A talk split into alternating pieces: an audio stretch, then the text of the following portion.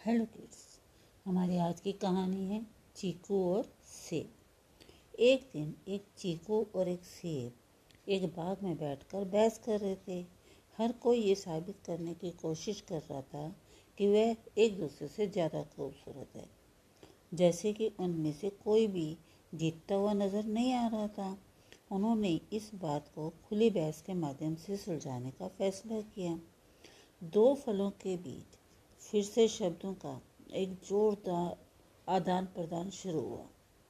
पास की झाड़ी में एक स्ट्रॉबेरी ने अपना सिर बाहर निकाल कर गुस्से से कहा, आपका विवाह काफ़ी लंबा चल गया है और ऐसा लगता है कि आप किसी निर्णय पर पहुँचेंगे। इसलिए अपने मतभेदों को भूल जाओ, हाथ मिलाओ, दोस्ती करो, फिर दोस्त बन जाओ। और शांति से जीने का यही एक मत तरीका है। बच्चों हमें इस कहानी से ये शिक्षा मिलती है कि समझदार लोग झगड़े से दूर रहते हैं। Thank you.